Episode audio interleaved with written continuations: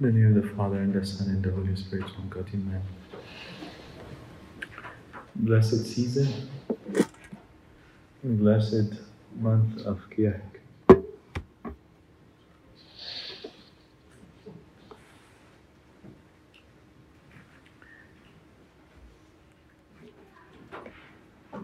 In the year 516 BC,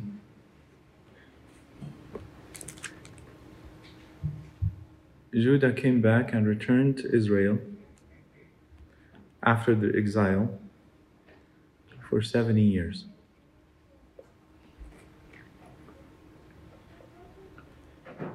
When God's people disobeyed him, they went out to exile and they stayed in the exile for 70 years. And after they finished their time of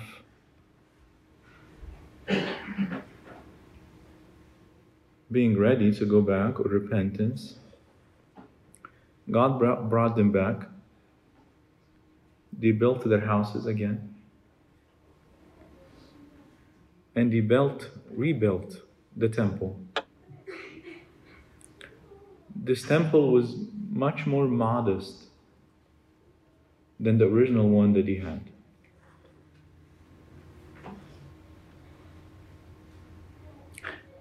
But the modesty of the temple was not such a concern to God. But what concerned God is the way they worshipped. So even after they returned by some years, they started to exhibit the same signs again. Same behavior repeats again. Taking advantage of the widows and the orphans, irreverence to the temple, irreverence to the sacrifices. The priests did not take good care of the temple, did not offer God the best sacrifices.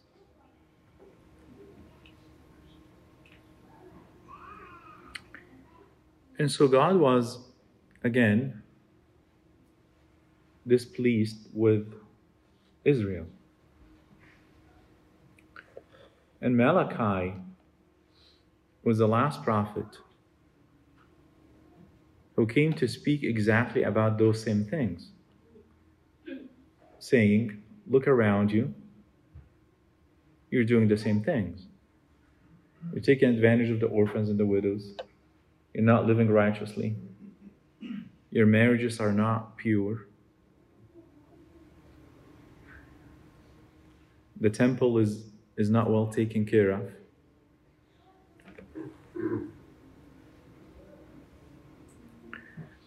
And in Malachi chapter 4, in the last two verses, Malachi said that God will send a messenger before his face who will return the hearts of the fathers to the children and the hearts of the children to their fathers. This is the last prophecy in the Old Testament. This is where Luke picks up exactly where Malachi left. Luke today picks up exactly from where Malachi left. Malachi ended the last prophecy almost in the Old Testament saying that the hearts of the that, the, that, that God will send a messenger before his face, and this messenger will do exactly that. Will return the hearts of the fathers to their children and the hearts of the children to the fathers. And so today Zacharias entered into the temple to offer incense. And in the holy place, he meets Archangel Gabriel, but not only him. He's encountered with a revelation about things yet to come. That his wife will bear a child, and that he will go before the Lord, and that he will return many people to the Lord their God, and that he will go before him in the power and the spirit of Elijah.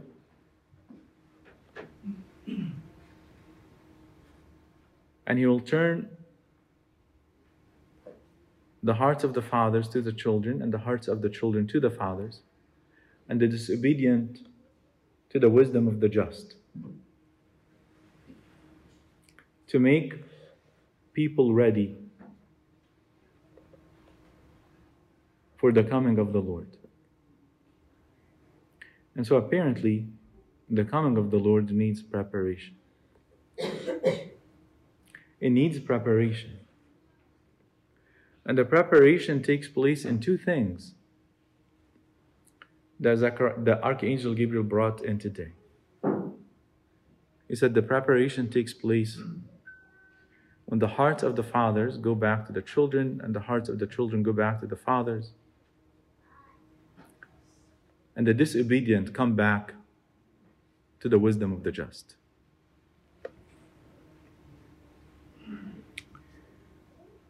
So the hearts of the fathers and the children coming together is coming to the one faith. It's not coming to any form of agreement, although that would be beautiful actually, just when all agreements come together in a family.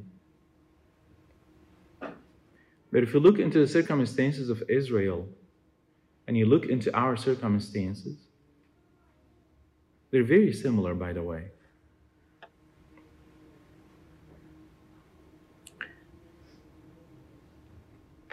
I think sometimes we show irreverence to our church and to God. I think sometimes all of us maybe. We don't offer the best praises. I don't think we offer the best of our fastings. I think sometimes our worship is maybe empty. And you can very easily measure this by how many text messages maybe are sent during the liturgy time among our congregants who are attending church. I think if God looks upon this and probably say, oh, this looks exactly like Malachi's time. If sometimes you open your eyes and see how we behave in church, you'll probably make very direct connections between what Malachi complained about and what takes place among us.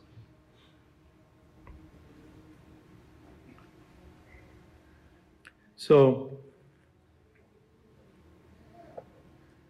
what's the solution that what's the solution that Archangel Gabriel today brought into Zacharias? He says the hearts of the fathers go back to the sons, to the children, the children go back to the fathers, but it's in the heart where the solution is. I'm going to speak today about three different hearts. One argumentative heart. An argumentative heart is a heart that always in argument with God. What have you done for us? Why we're not allowed to do th- these things? Why God is not on our side, why we're not blessed in certain way, why our children are not blessed in this way or that way. Where is our God? And by the way, this is this was a problem in the prophecy of Malachi. God would go to his people and he would tell them. Malachi says, I have loved you, says the Lord. And the people would say to him, how have you loved us? They would argue with him. Show us, how do you love us? He goes to his people and he tells them, I have loved you. And they tell him, How have you loved us? He says, I've picked Jacob. and I rejected Esau. I picked you to be my own people. And they say to him, Show us something. And you go back to them and tell them, Your priest disparts my altar and my sacrifices. And you tell him, How? How did this happen? Not how, as in how can we fix it, but rather how. That is not true. That's not the case. Show us how you love us. An argumentative heart, a heart that argues with God. The heart is usually entitled. The heart probably believes that I am entitled to all things and everything. And if God does not give it to me, He owes me this. And I told you this before here God does not owe us anything, nothing. We owe Him all things. So, an argumentative heart is a heart that argues with God over all things.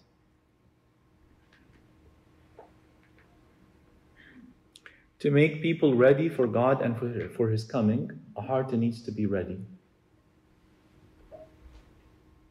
If we want to truly enjoy the season for its meaning, for what it is, for a spiritual fast and a spiritual feast, I always wonder really why we don't take this season as serious as the Great Lent. I mean, of course, the Great Lent has its own taste, has its own flavor, but I always wondered I mean, this fast is only 10 days shorter than the Great Lent. But we don't take it anywhere as serious, as serious as the Great Lent. And I don't know why. So, so if we want to truly enjoy the season and be ready for the coming of the Lord into our hearts, we need to have our hearts ready. This argumentative heart has to stop. The heart that is entitled to things has to stop. The second type of heart is a divided heart. And that's in Hosea. That's one of the prophets says, You've divided your hearts. You've divided your hearts. You're too distracted by many, many things. You're too distracted by many things. You know what's the next? What's the rest of the verse? Now you are found guilty. This is what Hosea says in Hosea 10. Your hearts are divided in loyalty. Your heart is not with me alone. How do you want me to come and dwell in your heart if your heart is divided? He says, if your heart is divided, then you're found guilty. Guilty of what? You're being disloyal. And you tell me if our hearts are not divided or, or they're not disloyal. We're so occupied with so many, many things, especially in the season. We deprive ourselves from a spiritual meaning of the fast and a spiritual meaning of Christmas and a spiritual meaning of the season, and we get occupied by so many things. While the only way to truly experience the coming of the Lord is by preparing our hearts. Now, in the Orthodox Church, we consider the heart to be the Holy of Holies. Like if you, if you know the tabernacle, if you know how it's divided, it's the Holy of Holies, then the holy place, then the outside, right? The Holy of Holies is where God meets man. In the Orthodox tradition, that's the heart. And so if the heart is not ready,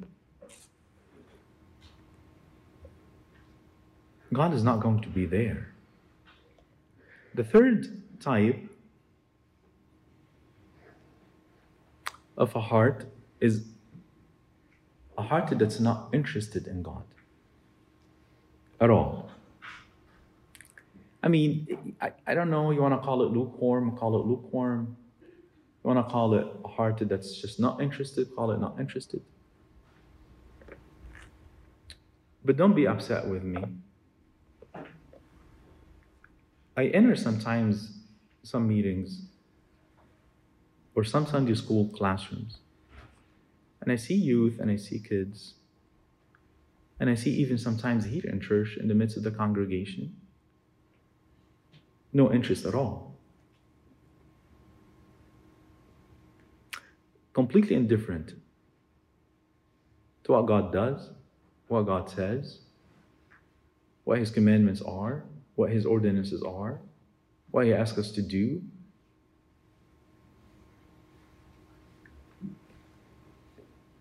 Me coming to church has become something that I do on Sunday morning, and that's about it.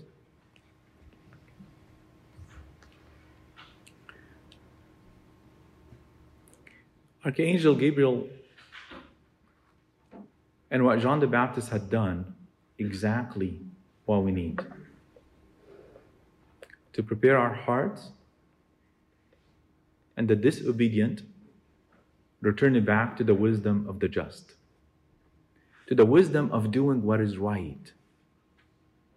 You know, in the Old Testament, what did he say? Lord, examine me and test me and test my heart. Proverbs says, before all things, before all things, guard your heart. From within it, all things come out. Everything we do comes out from the heart. Everything. And so in the Old Testament, they kept crying out Test my heart and test my mind. Examine me. Purify my heart. Incline my heart to you, O Lord. You know, that word incline, let your heart to be ready to God. To God. And the psalm, he says, My heart is ready, O God, my heart is ready. But I don't think that's what we have. You want to prepare your heart? I'm not going to tell you anything new. I think it, I've, I've spoken about this many, many times. And I think all of us grew in the Orthodox Church, and many, many of us grew up in the Orthodox Church when we know what we need to do. We need to come in repentance. We need to come to repentance in contrite heart and not just in habits. Our fasting need to be a true fasting. Our prostrations need to be proper prostrations. These are bodily things, but deform our minds, deform our spiritual life. They make our hearts to incline towards God. So when, when it's time for Him to come, He comes and finds our hearts ready. But so long our hearts are not inclined towards Him, not willing even to receive Him, so long we're completely uninterested in Him, there's no way He will come and dwell in us. My final thought if you want to prepare your heart, obey God. It's probably something they've probably heard me recently speaking about so often. I don't know why, but this has been really on my mind recently. Disobeying God's commandments and ordinances to live a life of fear of God, to live a life in the commandments of God, to walk in God's commandments, to pay attention to your neighbor, to, to love your neighbor as yourself, to serve your neighbor, to live a life of piety, to live a life of, of, of loving and serving everyone, to fear God in your heart, to fear his judgment. I mean, Zechariah was terrified. Zacharias today was terrified.